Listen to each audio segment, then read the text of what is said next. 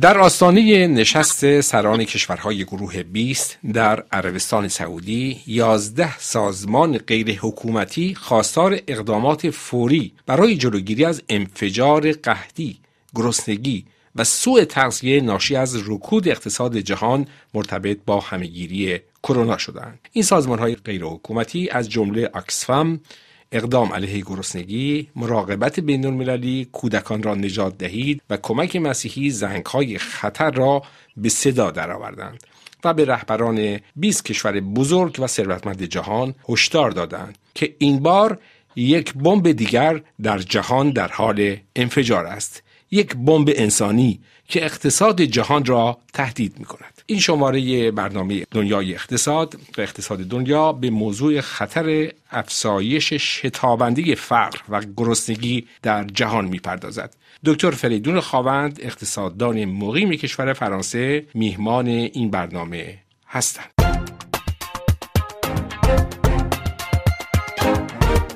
جناب دکتر خواوند درود بر شما و سپاس از اینکه در این برنامه شرکت میفرمایید خیلی خیلی متشکرم از اینکه من رو به برنامه خودتون دعوت کردید و به شما و شنوندگانتون سلام می‌کنم بانک جهانی در گزارش اخیر خود برآورد کرده که 150 میلیون نفر در جهان می توانند تا سال 2021 در چنبره فقر شدید گرفتار آیند. گزارش سازمان ملل در ماه ژوئیه گذشته نشانگر این واقعیت تلخ است که در سال گذشته سال 2019 تقریبا از هر نه انسان بر روی کره زمین یک نفر از سوء تغذیه مزمن رنج می برده است. به دلیل همهگیری کووید 19 این نسبت در سال جاری بدتر شده و باز هم می‌تونه بدتر بشه برنامه جهانی غذای سازمان ملل هفته پیش درباره افزایش خطر قحطی در چندین کشور جهان هشدار داده.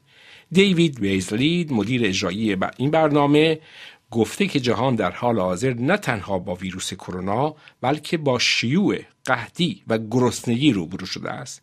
او بر پایه برآوردهای این نهاد بینالمللی اعلام کرده خطر قحطی همکنون چهار کشور جهان را تهدید می کند و بر اساس بدترین سناریو احتمالا در 36 کشور جهان قحطی بروز خواهد کرد. وی با تاکید بر اینکه میلیون ها نفر در مناطق جنگی هر روز به سوی قحطی سوق داده می شوند گفته که 821 میلیون نفر هر شب گرسنه میخوابند و از گرسنگی مزمن رنج می‌برند. جناب خواوند رهبران کشورهای گروه بیست که قرار فردا شنبه و یک شنبه در عربستان سعودی از طریق مجازی جلسه برگزار کنند. به نظر شما چه ابزارهایی رو برای جلوگیری از انفجار فقر و گرسنگی همانطور که این یازده تا سازمان غیر حکومتی اعلام می‌کنند در اختیار دارند؟ ببینین شما اشاره کردین دقیقا به آماری که بانک جهانی ارائه داده به تازگی در مورد افزایش فقر در دنیا. حدود 150 میلیون نفر که اضافه میشن به رقم کسانی که در فقر مطلق به سر می‌برند. و برای اینکه شنوندگان بیشتر آشنا بشن با این اصطلاح فقر مطلق صحبت بر سر کسانی است که در روز درآمدشون از یک دلار و 90 کمتره. معادل یک یورو و 61 سنت. و در واقع با این اتفاقی که قرار بیفته حدود ده درصد جمعیت جهان زیر خط فقر قرار می‌گیرند این نکته رو حضورتون عرض کنم که پیشرفت های درخشانی به دست آمده بود تا پیش از پیدایش این اپیدمی در زمینه مبارزه با فقر مطلق. و هدف این بود که در سال 2030 2030 میلادی یعنی حدود ده سال دیگه اصولا فقر مطلق کلا ریشهکن بشه. ولی با این اتفاقی که افتاده بعد از 25 سال ما شاهد بازگشت به عقب هستیم. حالا چه تصمیماتی می‌تونن بگیرن این 20 کشوری که دور هم جمع میشن برای اینکه مقابله بکنن با این وضعیت؟ خب فراموش نکنیم که مهمترین مسئله ای که دنیا باش روبرو هست و در واقع عامل اصلی ریشه‌ای این فروغلتیدن این جمعیت تازه زیر خط مطلق فقر این است که اقتصاد جهانی از نفس افتاده و بر اساس آمارای مختلفی که پیش های مختلفی که سازمان های بین از جمله بانک جهانی صندوق بین پول و غیره ارائه دادن دست کم در سال جاری ما شاهد یک رشد منفی هستیم در سطح جهانی در محدوده چهار تا شش درصد بر حسب ارزیابی های گوناگون. یعنی منهای چهار در واقع تا منهای شش درصد.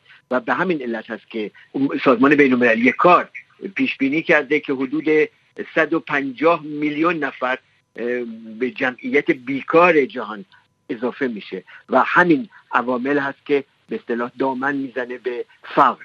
حالا رهبران جهان رهبران گروه که به دور هم جمع میشن اولین هدفشون این خواهد بود که مقابله بکنند با این رشد منفی و در واقع چرخ فعالیت اقتصاد جهانی رو به حرکت در بیان. از چه راهی؟ مهمترین راهی که بهشون پیشنهاد میشه اینه که دروازه های کشورهاشون رو نبندند به سیاست حمایتی یعنی حمایت از تولید ملی و بستن مرزها پناه نبرند.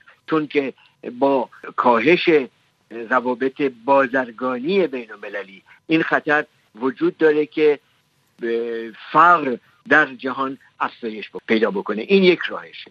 راه دیگری که پیش بینی میشه اینه که سازمان های بین المللی و به خصوص صندوق بین المللی پول که اعتبار میده به کشورهای مختلف دنیا اعتباراتی رو که می‌تونه در اختیار کشورهای بسیار فقیر جهان قرار بده. یعنی اونهایی که وام می‌گیرند و مجبورند که این وام هاشون رو در واقع با امتیازهای زیادی مثل نرخ بهره در حد صفر و طول زمان باز پرداخت که بعضی موقع به پنجاه سال شهست سال هم می‌رسه این اعتبارها رو دریافت بکنن. و به همین علت هست که باید این 20 کشور ثروتمندترینشون اونایی که امکانات دارند منابع صندوق بینالمللی پول رو برای اعطای این امتیازها افزایش بدن. این راه های عمده ای هست که در برابر جامعه جهانی قرار گرفته. در حال حاضر برای اینکه با این خطر مبارزه کنند نکته بسیار اساسی این است که در این شرایط به جای اینکه کشورها خودپسندی در پیش بگیرند و هر کسی به فکر منافع خودش باشه و سیاست چهار دیواری اختیاری رو در پیش بگیره باید چند جانب گرایی گسترش پیدا بکنه. این خیلی خیلی مهمه. یعنی معمولا در موارد سخت کشورها سعی می‌کنن که به مسائل خودشون درونیشون به صورت فردی متمرکز بشن. در حالی که در این وضعیت باید کشورهای به خصوص ثروتمند بدونن که با فروغلتیدن هرچه بیشتر کشورهای فقیر در واقع و گرفتار شدن اونها در دام فقر سیاه این خطر وجود داره که امواج بیعدالتی گسترش پیدا بکنه. تروریسم در مقیاس جهانی گسترش پیدا کنه. امواج جدید مهاجرت به وجود بیاد و امنیت کشورهای ثروتمند رو هم در خطر بندازه. بله، بنابراین همه باید به فکر این باشن که با این مسائل دشوار کنونی مقابله بکنن. ژان میشل گراند مدیر اجرایی سازمان غیرحکومتی اقدام علیه گرسنگی در بریتانیا می‌گوید تاکنون گروه 20 نتوانسته تعهدات خود را انجام بده تا مانع از بروز چنین فاجعه‌ای بگردد. این سازمان غیرحکومتی به ویژه این واقعیت تلخ را یادآوری می کند که برنامه واکنش بشردوستانه جهانی به کووید 19 که توسط سازمان ملل برای 2020 هماهنگ شده بود تا نیمه نوامبر فقط موفق به تامین 38 درصد بودجه خودش بر علیه همیگیری کووید 19 شده. این کم توجهی کشورهای گروه 20 آنچنان آشکاره که بانک جهانی هم صداش در اومده و خواستار اقدامات بین المللی بسیار گسترده تر در این باره شده. جناب خوابند چرا گروه 20 تا کنون به تعهدات خودش در زمینه همین کووید 19 در سطح جهانی عمل نکرده؟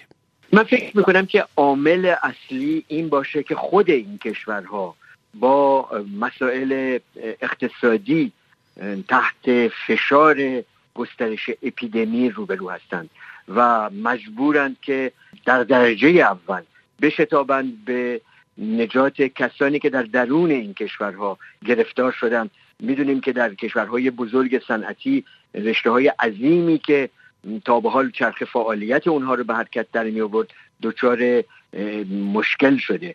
بخش حمل و نقل هوایی بخش خدمات شمار زیادی از واحدهای تولیدی که در واقع تأمین می‌کردن و در خدمت تأمین نیازهای مردم بودند. تقاضا به مقدار زیادی رخت بربسته چون مردم این کشورها نمی‌تونن به خدماتی که پیش از این به آسانی در یعنی دست پیدا می‌کردن دست پیدا بکنن. از قبیل رستوران ها رفتن به سینماها مراکز ورزشی اسکی و تفریح که همه اینها در واقع شغل ایجاد می‌کرد. الان در خود کشور فرانسه در حدود دوازده میلیون شغلی که متعلق به بخش خصوصیه حقوقش تأمین میشه از طرف دولت. بنابراین منابع زیادی باقی نمیمونه و خود این کشورها بی حساب در حال پول خرج کردنن.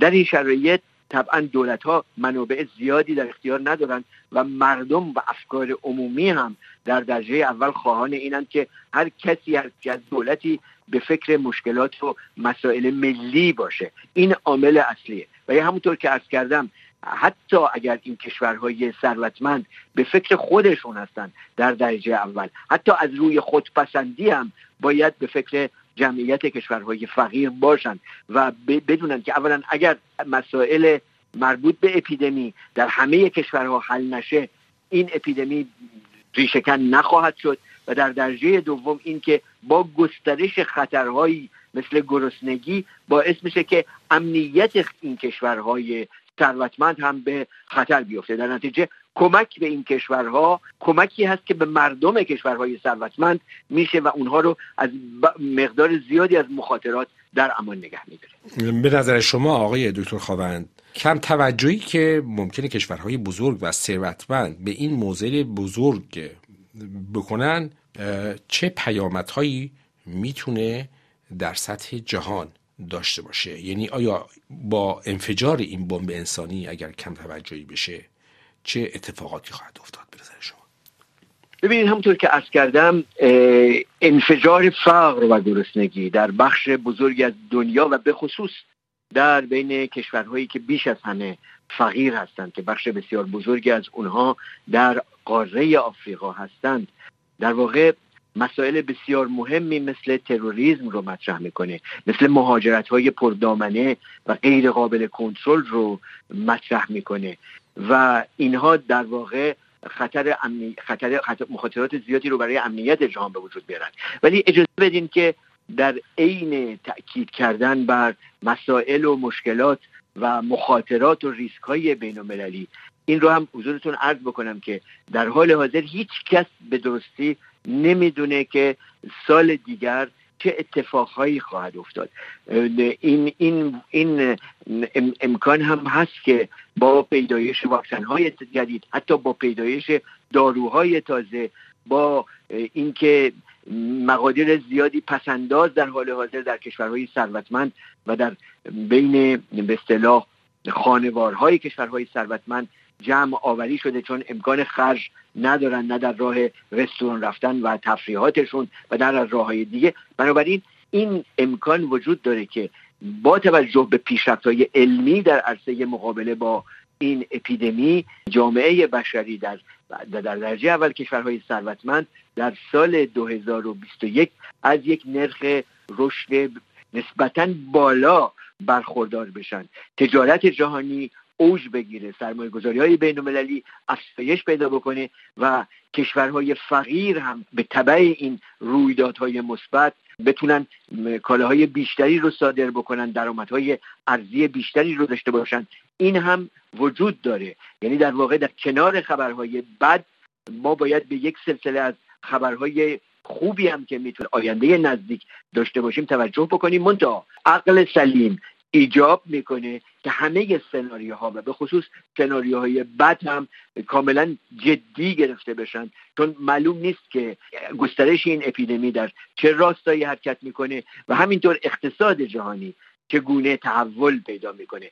ما با یک معادله چند مجهولی روبرو هستیم و بنابراین باید تمام ابعاد این مسئله رو چه در جهت مثبت و چه در جهت منفی در نظر بگیریم. بسیار سپاسگزارم آقای دکتر خاوند که وقت خودتون رو به ما دادید و در این برنامه شرکت فرمودید. برای شنوندگان عزیز یادآور می شوم که آقای دکتر فریدون خاوند اقتصاددان مقیم کشور فرانسه هستند.